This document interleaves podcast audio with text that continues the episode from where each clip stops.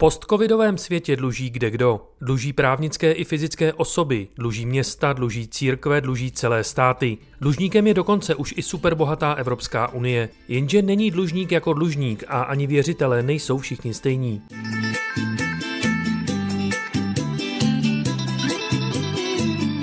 Hlavně malé, slabé státy uvízly v síti gigantických dluhů, které na ně pečlivě upletla Čína. Jenže k Pavoukovi jménem státní bankrot je tlačí jejich vlastní domácí politici, generálové ministři. A až se voliči budou ptát, kdo a proč to udělal, oni už u toho nebudou. Začíná další díl pořadu Za obzorem, kterým vás provede David Jakš. Za obzorem.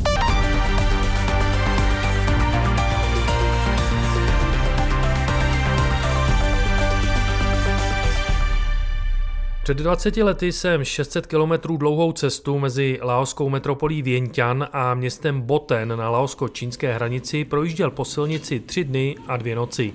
Vedle řidiče pospával celou cestu voják s Kalašníkovem, protože ozbrojené hmongské gerily sem tam nějaký ten vůz přepadli, cestující okradli a kdo se bránil, toho zastřelili. Ten, kdo se nevešel do obstarožního autobusu, tak musel na střechu.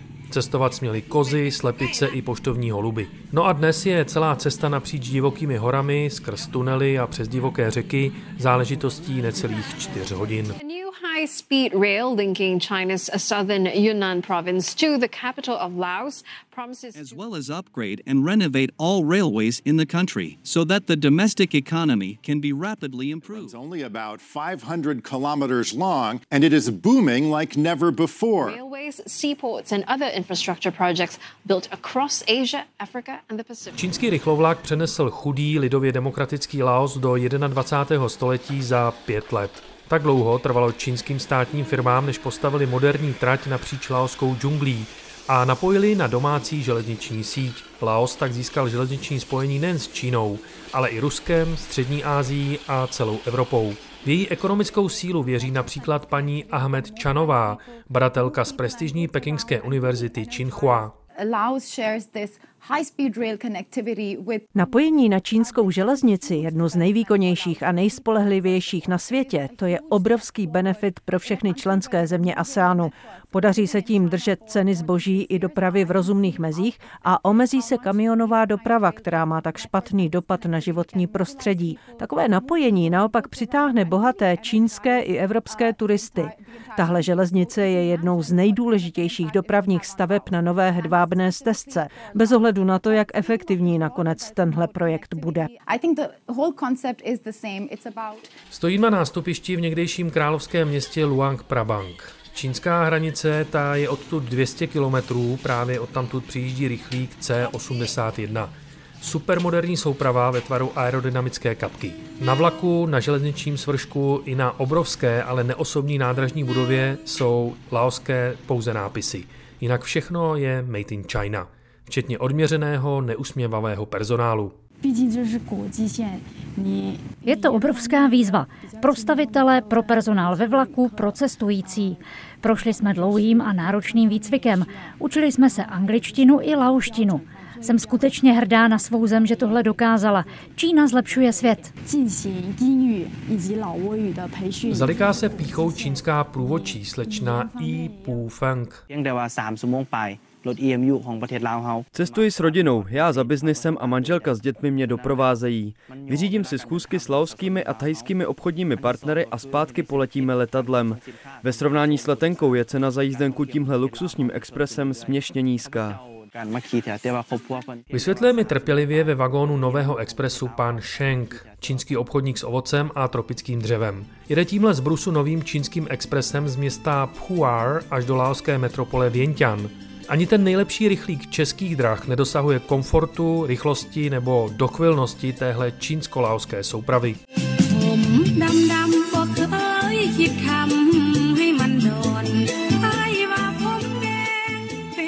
Každý vagón má svůj bufet, vlastní průvočí, vzorně čisté toalety, také funkční klimatizaci. Digitální displej ukazuje, že naprostou většinu času uháníme rychlostí vyšší než 160 km v hodině. A mezi městy Luang Prabang a Kasí prakticky neuděláte jedinou fotku okolní krajiny, protože z tunelu vyjede souprava vždycky jen na pár vteřin a hned se zase zanoří do dalšího. Na 420 kilometrech postavili Číňané 75 tunelů a 167 mostů, také 11 stanic pro cestující a 9 výhradně pro nákladní dopravu. Asi tři hodiny trvala cesta a z toho polovina vlastně jela tunelama, kde možná 80% času jsme trávili ve tmě a vždycky to jenom vyjelo na chvilinku z hory a zase zajelo do další. To musela být ukrutná stavba, neuvěřitelná. Žasne český turista Martin Řezníček je jedním z prvních Čechů, kteří se tímhle rychlíkem svezl. Nejdražší jízdenka stojí 30 dolarů, nejlevnější 12. Po pandemii covidu je z 60% skupují turisté z Číny. O zbytek se dělí Tajci, Laosané a Evropané. Technicky je železnice z Laosu do Číny úchvatné dílo. Čína ho postavila od prvního pražce až po poslední zabezpečovací elektronku. Projektanti dokonce zohlednili i to, že v jižní Číně v autonomní oblasti Sichuanbana se kolem trati mohou pohybovat volně žijící sloni a postavili tam pro ně speciální podchody. Čína kompletně vyškolila personál, včetně 660 laoských strojvůdců. Ti teď na trati řídí nejen osobní rychlovlaky, ale i speciální soupravy, které přes Čínu a střední Asii míří až do Ruska a do Evropy, do vzdálenosti 10 000 kilometrů. Touhle stavbou se do jihovýchodní Asie vrací odkaz vynikajících stavitelů železnic. Podmínky, v jakých před 120 lety železnice vznikaly, byly extrémně obtížné a na tom se do dneška moc nezměnilo. Z železnice z Laosu do Číny budou ekonomicky profitovat i okolní země. Větnam, Kambodža, Myanmar, Malajzie, Thajsko i Singapur. Propojila se tím železniční síť někdejší francouzské Indočíny, Číny, Ruska a Evropy. Vysvětluje Tan Sri Datuk, malajský politik a dopravní expert. Právě jeho země netrpělivě čeká, jak s odstupem času dopadne audit, který vyhodnotí, zda poměr cena-výkon stojí za to, aby i Malajzie kývla na podobnou stavbu na svém území. Číňané by v tom případě protáhli rychlostní koridor až do malajské metropole Kuala Lumpur a potom ještě dál na jih, do Singapuru. Jenže právě způsob, jak bude Laoská lidově demokratická republika, jedna z nejchudších zemí Asie, své závazky splácet, budí obavy.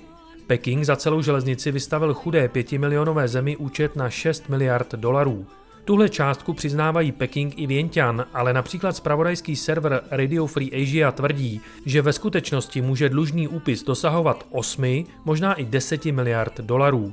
Roční HDP Laosu je aktuálně 12 miliard dolarů, takže pokud platí tenhle utajený scénář, dluh Laosu vůči Číně momentálně přesahuje 80% jeho národního HDP. V tom případě je Laos nejzadluženější zemí světa a současně i největším dlužníkem Číny, větším než Pákistán, Sri Lanka, Etiopie nebo Kenya. Posloucháte pořad za obzorem.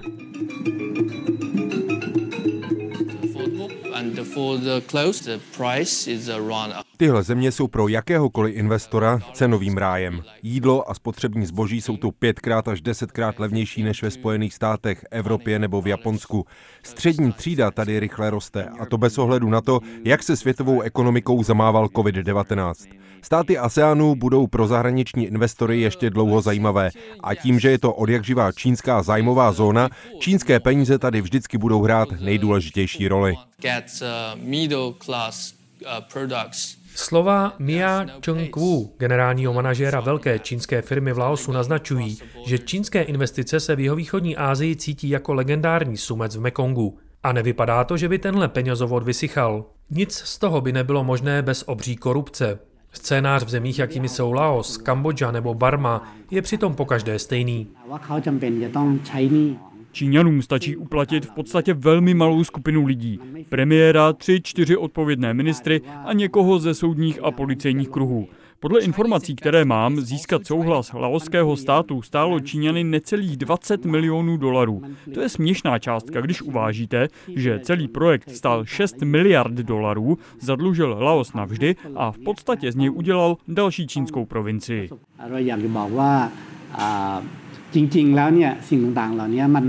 Vysvětluje mi pan Savanuk. Ještě před deseti lety byl vysoce postaveným státním úředníkem přímo v administrativě laoské vlády. Potom raději teplé úřednické místo opustil a s rodinou se usadil daleko od laoské hranice, v 800 kilometrů vzdáleném Bangkoku. Domů raději nejezdí, ví toho hodně a naznačuje, že za léta ve službách státu také na úplatcích nepřišel zkrátka. Teď má prosperující restauraci nedaleko bangkokského letiště a tomu stačí.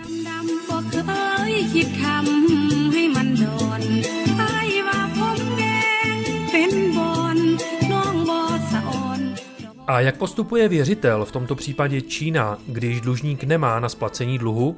Nekompromisně. Podle japonského ekonomického serveru Asia Nikkei, který se odvolává na své zdroje uvnitř Mezinárodního měnového fondu, už v Laosu platební neschopnost dlužníka nastala. Splácení dluhu se sice úplně nezastavilo, ale částky jsou nižší než Pekingu podle smlouvy náleží. Čína si proto podle japonských novinářů už přivlastnila část laoské rozvodné sítě. Právě výroba a prodej elektřiny jsou přitom páteří laoské ekonomiky.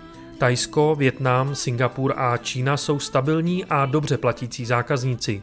Nekontrolovat plně soustavu, která posílá k zákazníkům to, za co nejlépe a pravidelně platí, je pro Laos těžká komplikace. Z tohoto pohledu se zbrusunová železnice, o které třeba Tajci posměšně říkají, že vozí vzduch a banány, jeví jako mimořádně silná ekonomická zbraň. Potvrzuje to profesor Viktor Kao Chokai z univerzity ve východočínském Sučou. Uh, countries. And I think over the past My tedy pořád mluvíme o tom, co železnice přinese členským zemím ASEANu, ale ona má obrovský ekonomický význam i pro Čínu, hlavně pro provincie Yunnan a Sichuan. Ty nejsou tak bohaté a rozvinuté jako provincie na východním pobřeží. I oni potřebují prodávat, exportovat, vytvářet nová pracovní místa, řešit otázku mest a sociálního pojištění. Je fér na rovinu říct, že tahle železnice je ekonomickým bonusem i pro méně rozvinutý čínský západ a je to i mimořádně silná zbraň. Uh, Energetika, komunikace, také obnovitelné zdroje a automobilismus. To jsou hlavní priority čínské ekonomiky na příštích 20 let. A ještě dopravní stavby. Právě v tomhle segmentu získali čínské státní a polostátní firmy světové renomé. Cestu jim prokopal projekt železnice z Pekingu přes Qinghai do tibetské lasy. A Peking teď eviduje jednu státní objednávku za druhou. Posloucháte pořad za obzorem. Unikátní analýzy konfliktů, politiky i kultury v opomíjených koutech světa. Za horizonty zahraničního spravodajství se můžete vydat také na webu plus.rozhlas.cz, v aplikaci Můj rozhlas a v dalších podcastových aplikacích. Je zajímavé sledovat, jak v zemích, kde Čína platí za největší poskytovatele zahraniční humanitární pomoci, získávají čínské firmy, potažmo čínský stát, megalomanské strategické zakázky. Scénář je vyzkoušený a z pohledu Pekingu úspěšný. Jako první dorazí do chudých rozvojových zemí čínská humanitární pomoc. Ta nechá dveře do široka otevřené, protože v zápětí v nich stojí čínské státní a polostátní firmy a tam už jde charita stranou barmské přístavy, kambočská letiště, latinskoamerické telekomunikace.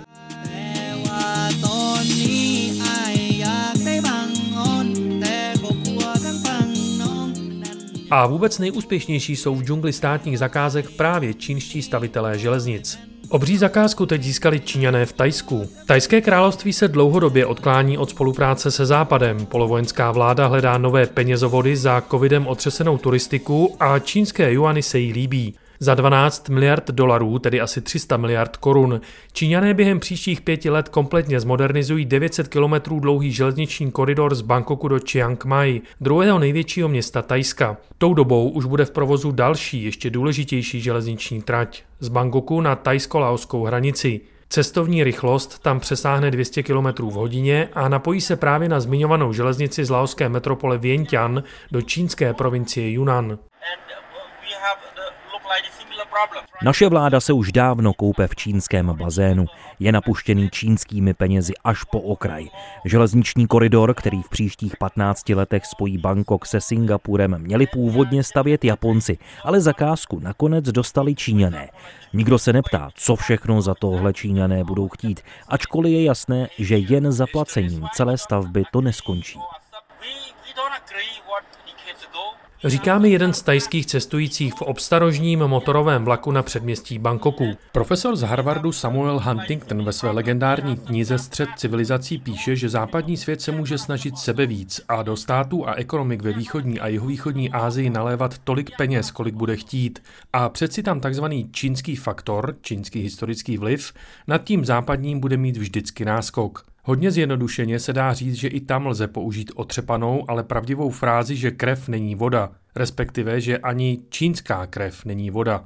Potvrzuje to i antropolog Miroslav Nožina z Ústavu mezinárodních vztahů, největší český znalec regionu někdejší francouzské Indočíny. Tak ono tam vždycky fungovalo, že takzvané mandalová, mandalová, mandalová území tam fungovala, to znamená území, eh, která byla nominálně nezávislá, ale vždycky tam z těch okolních zemí měl, eh, měl někdo nějak vliv. To znamená, že ta území, ta stará království, buď odváděla tribut na jednu nebo na druhou stranu. Že? A e, tady, tady v na, na, na tajnost tom lauském území, tam se to hodně křižovalo vždycky.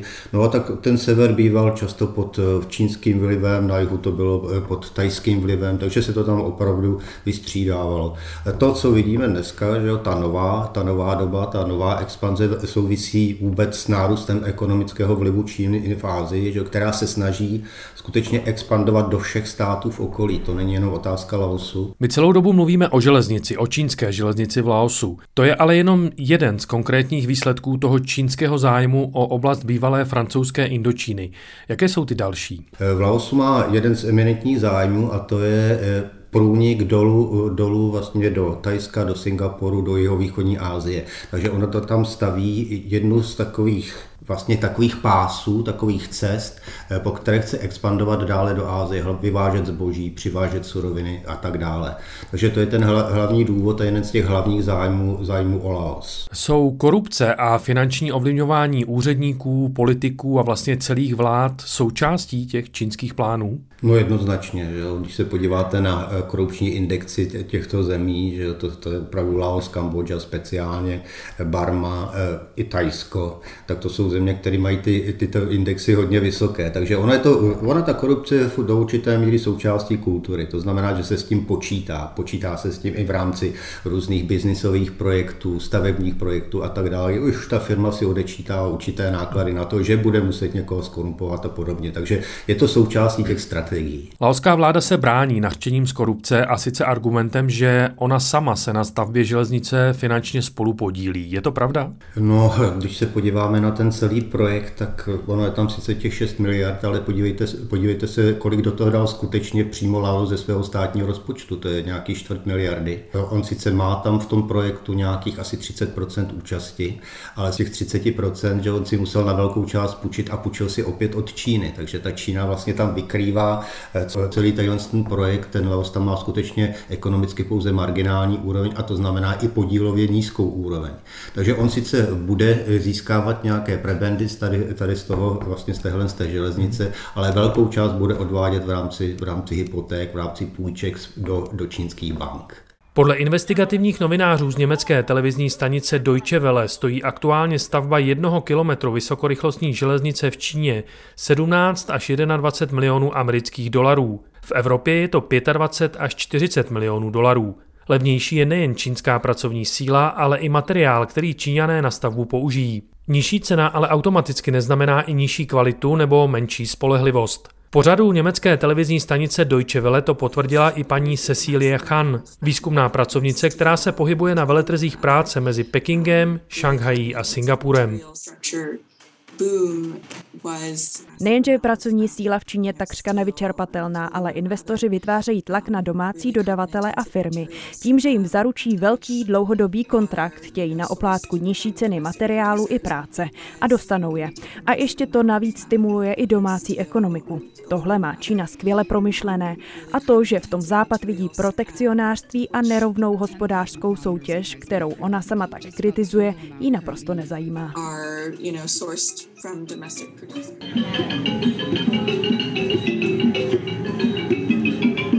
V posledních 20 letech se část převážně buddhistického obyvatelstva naučila i podnikat v cestovním ruchu. Desetitisíce západních turistů, které už poznali prověřené destinace jako Tajsko, Malajzii nebo Větnam, zjišťují, že reklamní slogan Laos perla Mekongu nepřehání. Myslí si to i český podnikatel a cestovatel Martin Řezníček, který kromě památek, hor a krásné přírody nedávno vyzkoušel i cestu po zmiňované čínsko-laoské železnici. Cestovali jsme z Luang Prabangu do Věnťanu, o té železnici už jsme četli, takže nás velice zajímala, byli jsme na ní zvědaví. Co mě ale obrovsky překvapilo, samozřejmě ta stavba jako taková vůbec nesedí do toho prostředí. Ten, ten Laos je relativně chudá země a krásná spíš tím, co tam zbylo po těch královských rodinách a, a dřívější době, než to, co se tam nachází teďka.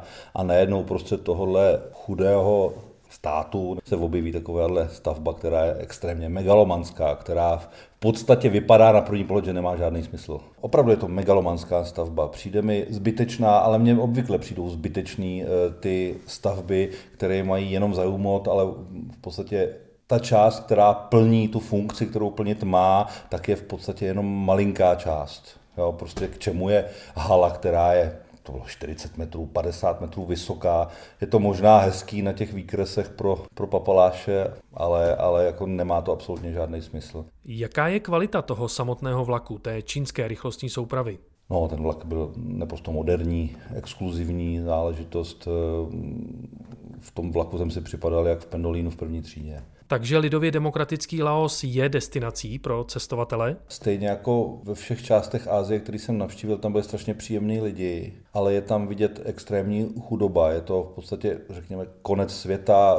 Je tam samozřejmě úžasná příroda která díky tomu, že tam nejsou ty, ty velký průmyslový centra a že tam není ten moderní život, tak samozřejmě vypadá tak, jak mohla klidně vypadat před stolety. Je tam samozřejmě klasická azijská historie, to znamená takový ty e, zlatý chrámy a, a i když to je samozřejmě malinko ovlivněný potom tím komunistickým životem, který tam následoval, máš tam z těch lidí vevnitř v tom, třeba v tom královském paláci, máš z nich pocit, že jsou sice pišní na to předtím, ale, ale vnitřně jsou přesvědčení o socialismu, takže to je vlastně hezký, ale dekadentní. Jako no. Úžasný Mekong. To, to, ta, ta řeka, eh, obzvlášť když o ní víš, co to vlastně je za tepnut té oblasti, že jo, té Ázie, tak ten Mekong je parádní. No. Je zase špinavý. Že Dává, dává život těm lidem, jako kromě toho, že po něm vlastně jezdí nahoru a dolů tak, eh, a vozí to zboží, že jo, což se asi dělalo vždycky, tak samozřejmě ho využívají pro turisty, to znamená tam spousta lodí, místama teda i nebezpečných, který vozí turisty k těm uh, zajímavostem. Kulinářské velmoci, a sice Tajsko a Čínu, má Laos za humny. Je to na laoské kuchyni znát? No tak to je úžasný.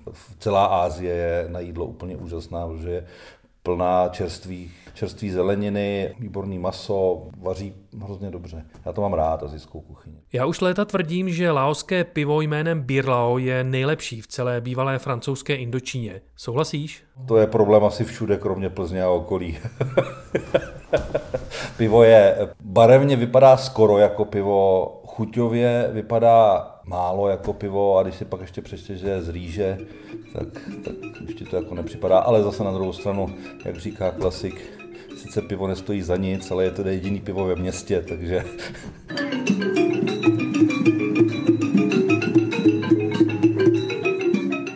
Mimochodem i to laoské pivo je spolu s banány, kávou, turisty, přírodním kaučukem, dřevem a surovou mědí jednou z položek, které vozí vlak, o kterém média v jihovýchodní Asii tvrdí, že je nejdražší železnicí současného světa. A to už je z dnešního za obzorem vše. Hezký poslech dalších pořadů Českého rozhlasu Plus přeje David Jakš.